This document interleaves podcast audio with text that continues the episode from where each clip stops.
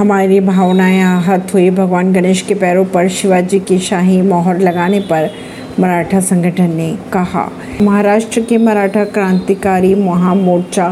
संगठन ने मुंबई के गणपति पंडाल लालबाग के राजा के पैरों पर छत्रपति शिवाजी महाराज की शाही मोहर लगाने पर आपत्ति जताई संगठन ने मुंबई पुलिस को पत्र लिखकर चा राजा सार्वधिक गणेश उत्सव मंडल के खिलाफ केस दर्ज करने की मांग की लालबाग के राजा की पहली झलक